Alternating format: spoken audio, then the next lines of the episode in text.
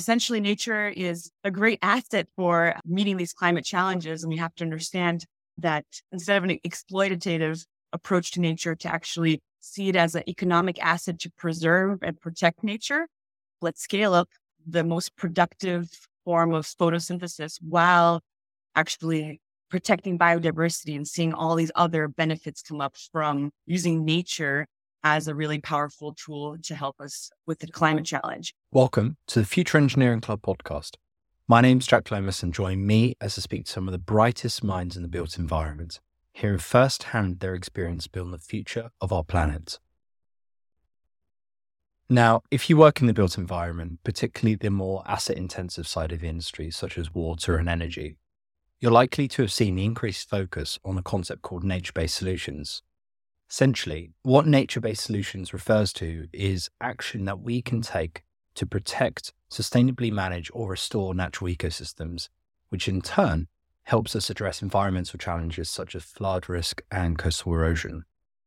NBS plays a really critical role in climate and environmental adaptation and is at the front of mind for most major asset owners at the moment. And it's for this reason that I'm really excited to dive into the topic with Ariella Charny, co founder and COO at Albo Climate, which uses remote sensing technology to monitor the progress of nature based solutions programs and carbon sequestration around the world. Ariella and the team are based in Tel Aviv, backed by venture funds like Techstars, and recently received awards from BCG and IBM, as well as being hosted at the United Nations very much positioning them as market leaders in the space. One quick point before I pass over to Ariella. If I may ask a favor, if you enjoy this episode, please consider giving it a share on LinkedIn and a follow on Spotify, as it really helps promote our conversation to others who might find it helpful. Now, let's welcome Ariella. So, my name is Ariella Charny. I'm the co founder and COO of Albo Climate. Albo Climate is a climate tech startup based in Tel Aviv, Israel, but with a pretty international team We founded Albo Climate about two and a half years ago, realizing that my path really is in climate, and that's where my passion lies. The climate crisis is so important for us as, as humanity. And it, it's so exciting to see so many intelligent, creative people moving into the sector because it needs everyone to work together on it. Absolutely. That's what also is exciting for me about climate tech specifically, as opposed to under, other industries. It's really about international cooperation, international development, all these issues that actually I've always been interested in in terms of policy. But now bringing that into the tech world and into the startup scene is is for me personally very interesting, exciting, and that's that's the the key here with with climate tech. We can't do it alone. We can't do it in our own silos. It involves government. It involves major institutions, academia, and of course, the startups have a role here because they're pushing the envelope on some really interesting technology that can be applied globally. But there's, you know, to go from a really cool idea to how to execute and how to have real impact is is this exciting challenge. It's going to require a lot of international cooperation. So tell us a little bit about the specific challenges that you are focusing on at Albo. So the specific challenge that we're focusing on is bringing data from satellite images from remote for what's called nature based climate solutions. Essentially, that means how do we bring data that shows impact as it pertains to sustainable land use? And that can be a pretty broad range of, of areas. So, sustainable land use means more sustainable agriculture, it means curbing deforestation, it means restoring natural areas like grasslands or afforestation and reforestation projects. And all of them have a lot of impact, positive impact but we need to have data for that. We can't just try things out and see what happens. We need to provide data, and that's going to really fuel finance for these kinds of nature based solutions. So that's where Albo fits in. We're a tech company. We are pretty multidisciplinary when it comes to using different technologies. And what we do essentially is analyze different types of satellite images with our own proprietary AI algorithms that we've developed.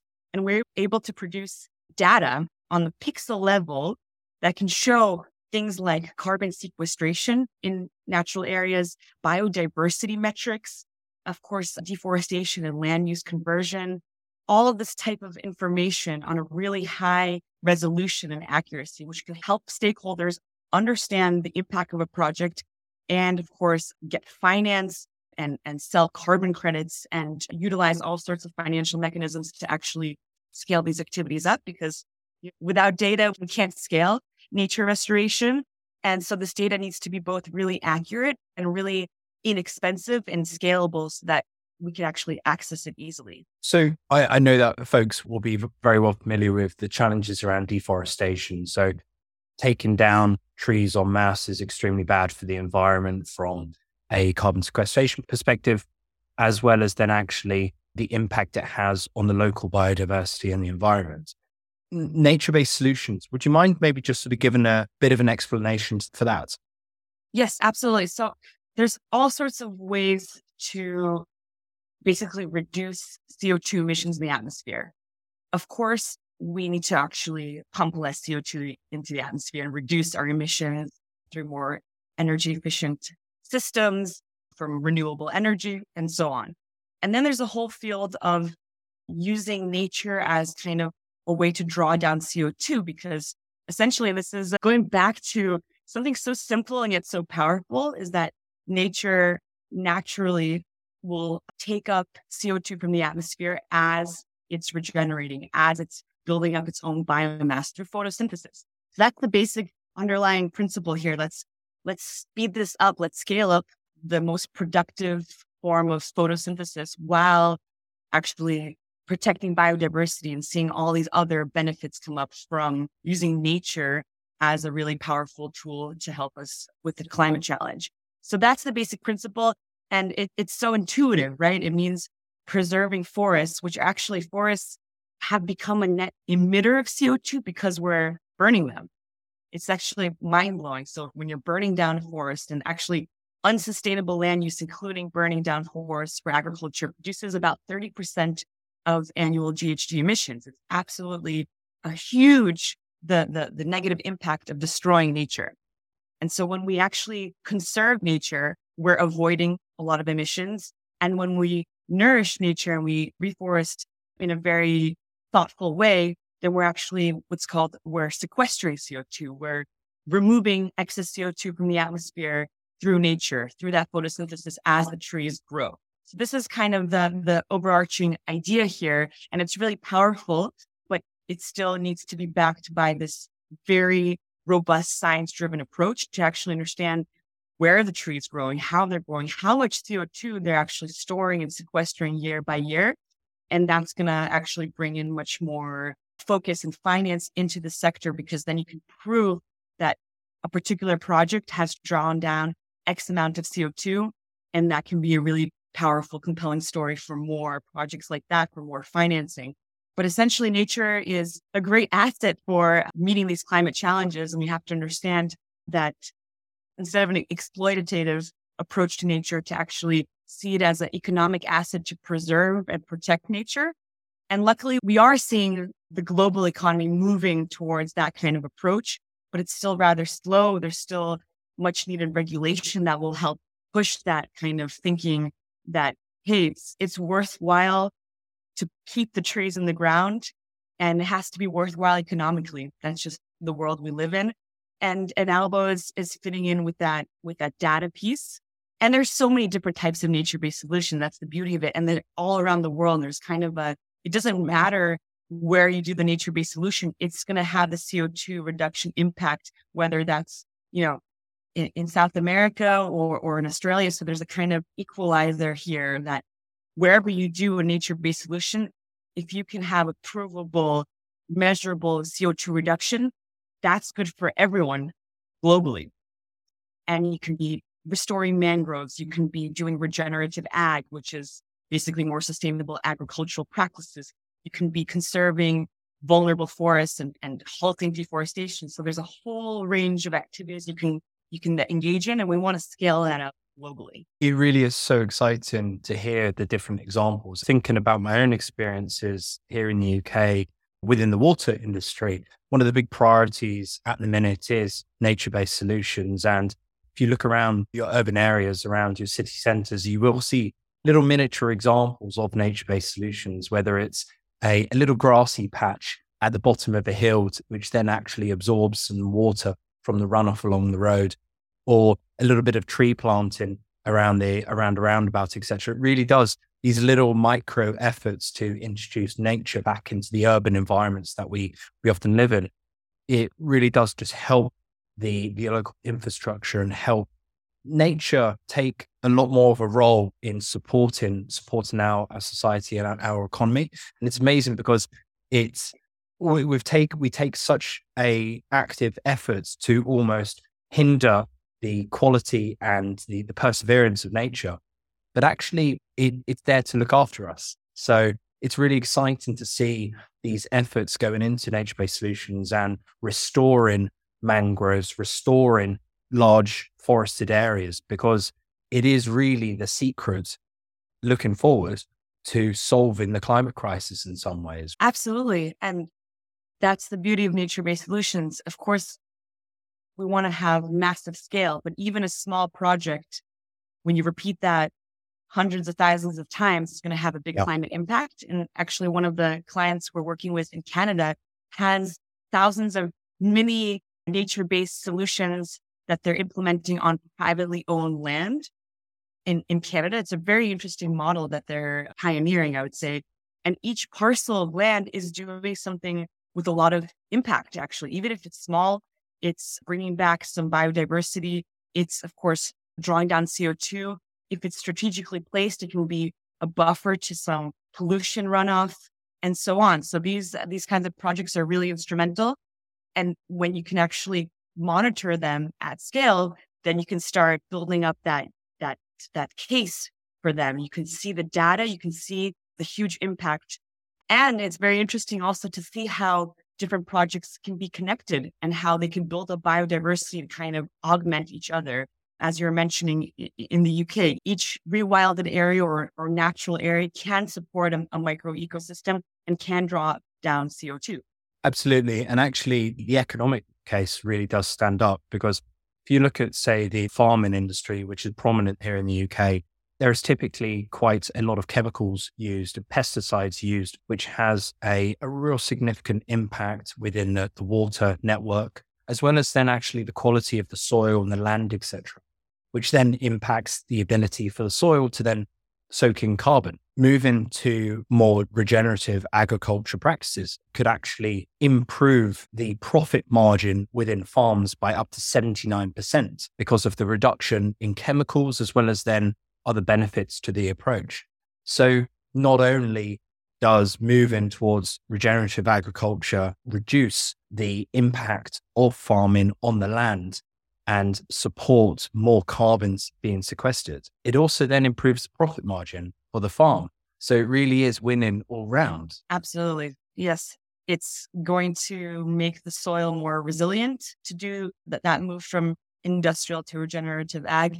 It's going to increase yield over time. And it, of course, has huge climate benefits. But uh, it's still, we're still seeing that it's difficult to move the needle and to have massive conversion to regenerative ag. We are seeing some pretty big companies pioneering that and investing and bringing that forward finance that we need to see so that we can help growers move to regenerative ag because it's a complicated process. There's some risk there for them. And uh, we need some really forward thinkers here. But the climate benefits are huge. And also in terms of how it can be repeated around the world and how it can bring new revenue streams to, to farmers in different parts of the world, both through what they're actually growing and through carbon revenue, will have a huge potential impact on economic development actually. So I know at Albo you work with projects on a on a mass scale, which is which is so exciting to to hear about. What type of role do you typically play within these large nature-based solutions programs? So we do work in a variety of nature-based programs in a variety of countries, from Ecuador to Zambia. And our role really is the technology enabler here. We fit that specific rubric that we can verify from space the CO2 reductions or avoided CO2 emissions.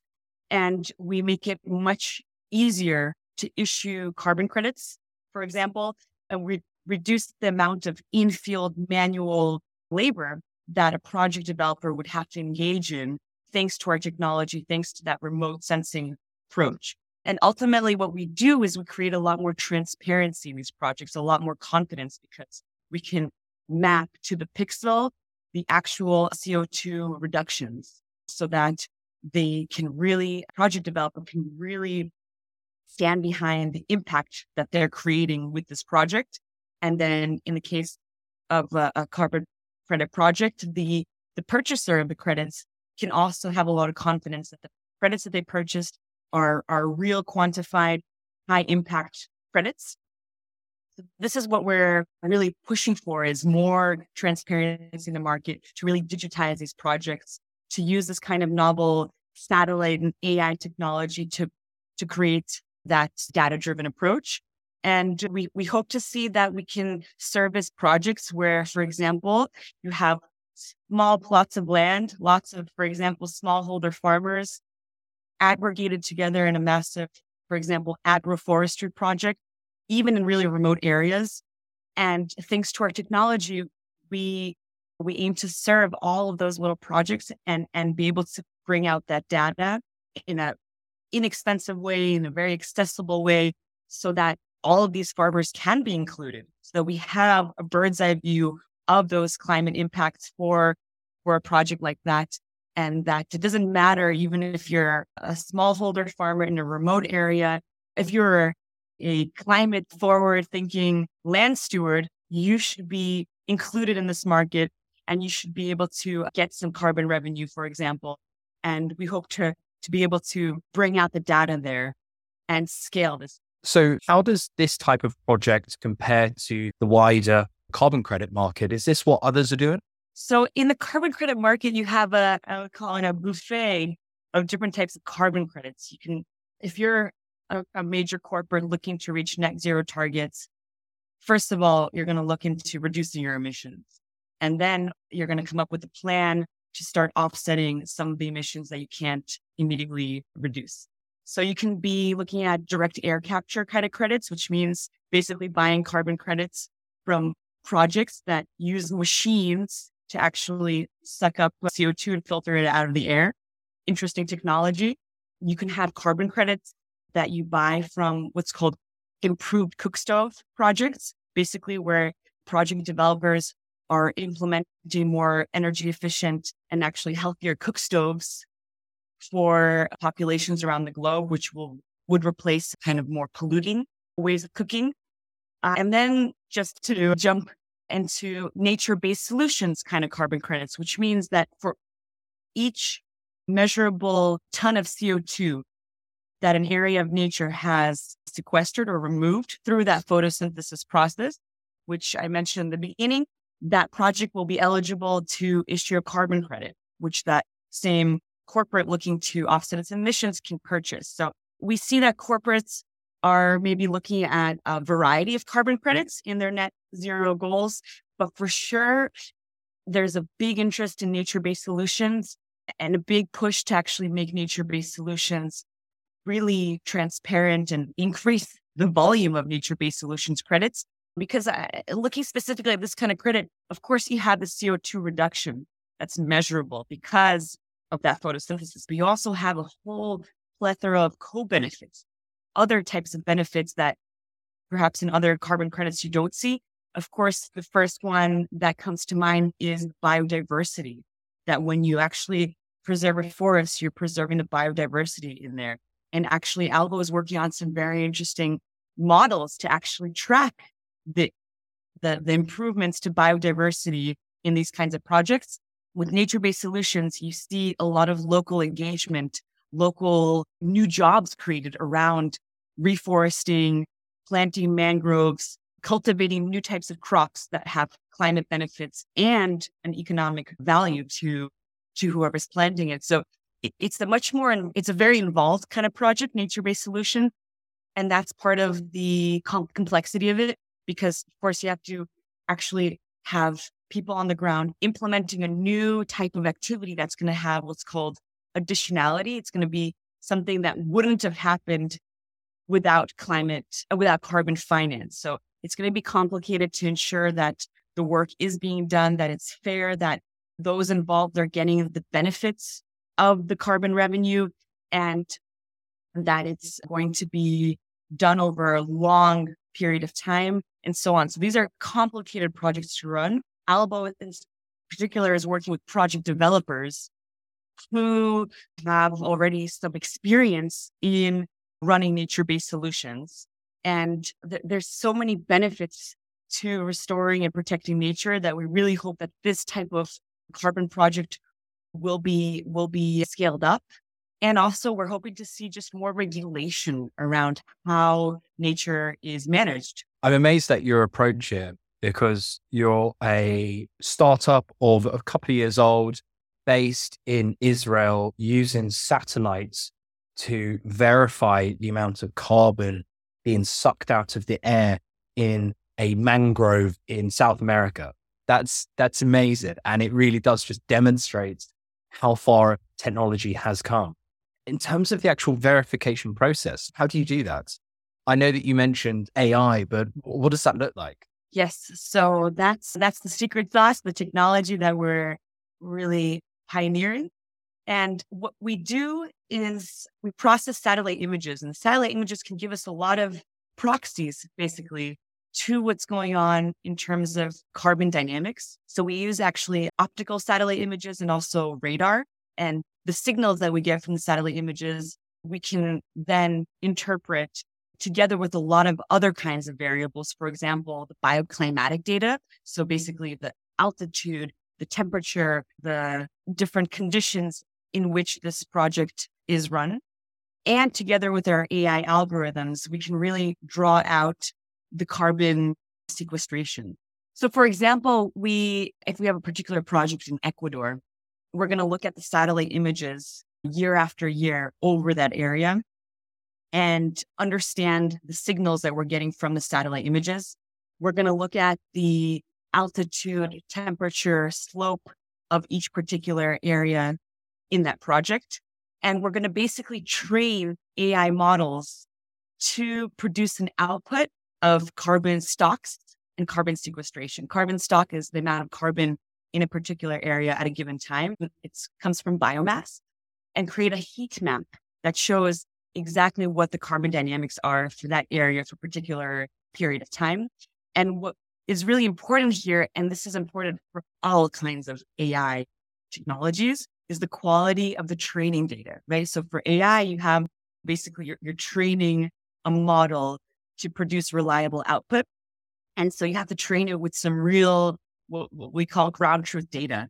In our case, it's, it's literally ground truth data. It's tree or soil data that our partners might be collecting or that we're drawing from other sources. And so this data is injected into AI models and they're trained on real high quality data to, to interpret and to correlate the ground truth data with the bioclimatic and satellite data.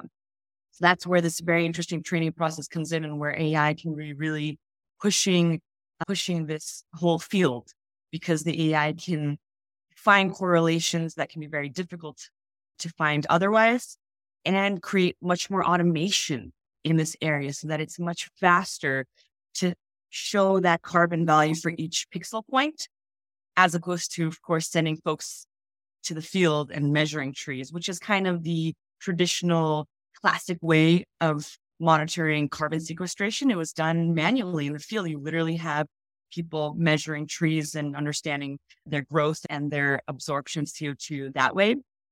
And we want to move towards a system where we can digitize it, automate it with the with the most sophisticated AI algorithms.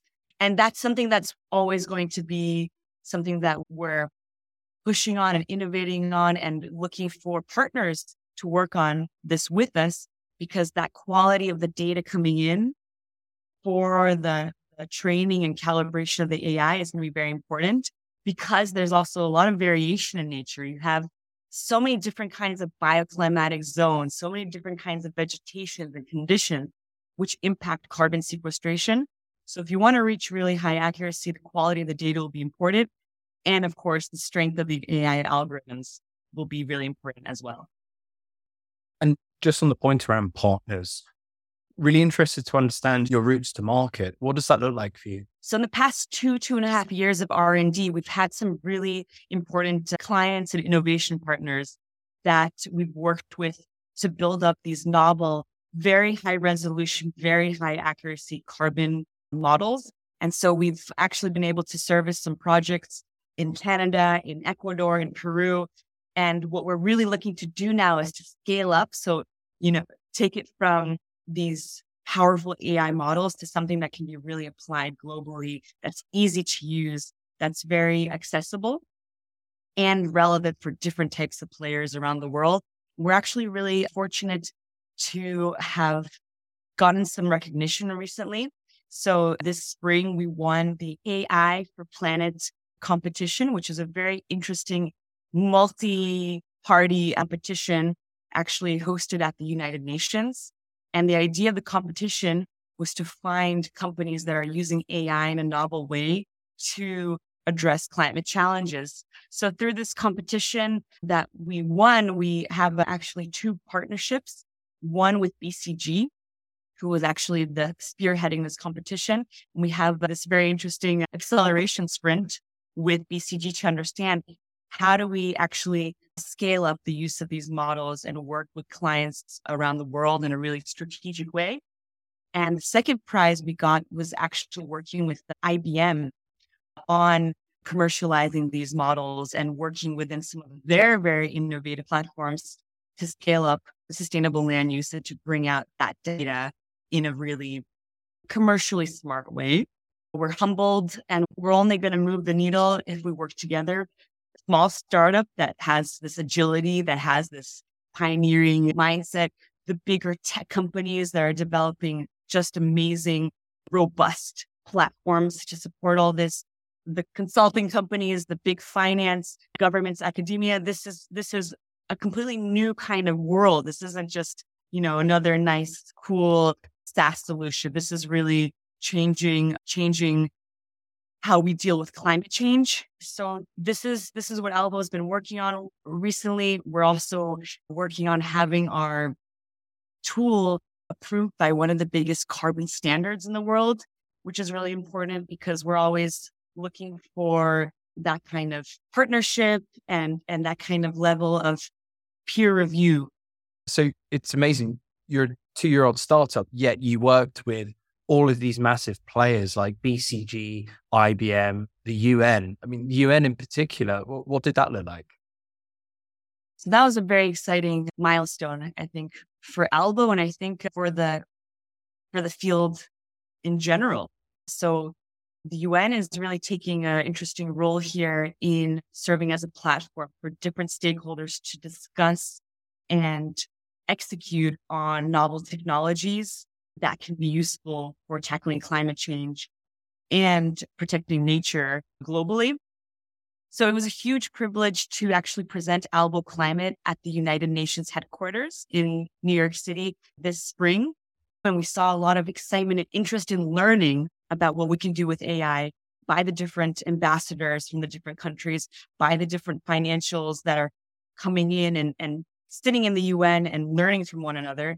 And what we're hoping to see is the, the next step. The now that we know the what, now is the how. How do we implement AI? How is it used by governments? How do we make sure it's fair and accurate and actually helping different different players and different disadvantaged communities as well to to actually how is it actually empowering them to preserve their local natural assets to how do we use that to actually track bad players around the world to, and to incentivize good land stewardship. And I think this is a really different kind of approach to typical business as usual. This is our own planet at stake. This is our own health at stake. And that climate change is already here. We have to look at both adaptation and mitigation when it comes to climate. And we have to understand that nature has such a pivotal role in helping us mitigate climate change and the effects of destroying nature we're, we're understanding are catastrophic. So to kind of zoom out, it's not just about carbon sequestration and getting those metrics on carbon. It's really about nature, preservation, and restoration. And that's going to take a really international community uh, and really forward thinkers that care deeply and understand that there's so much at stake if we don't change how we're operating. I hope this is going to be a really pivotal moment and we'll see much more impact in the numbers in the years to come. You've been listening to the Future Engineering Club podcast. If you've enjoyed the episode, I'd love to hear your thoughts. Give me a shout on LinkedIn. And in the meantime, keep an eye out for the next episode, which comes out next Tuesday. Thanks and goodbye.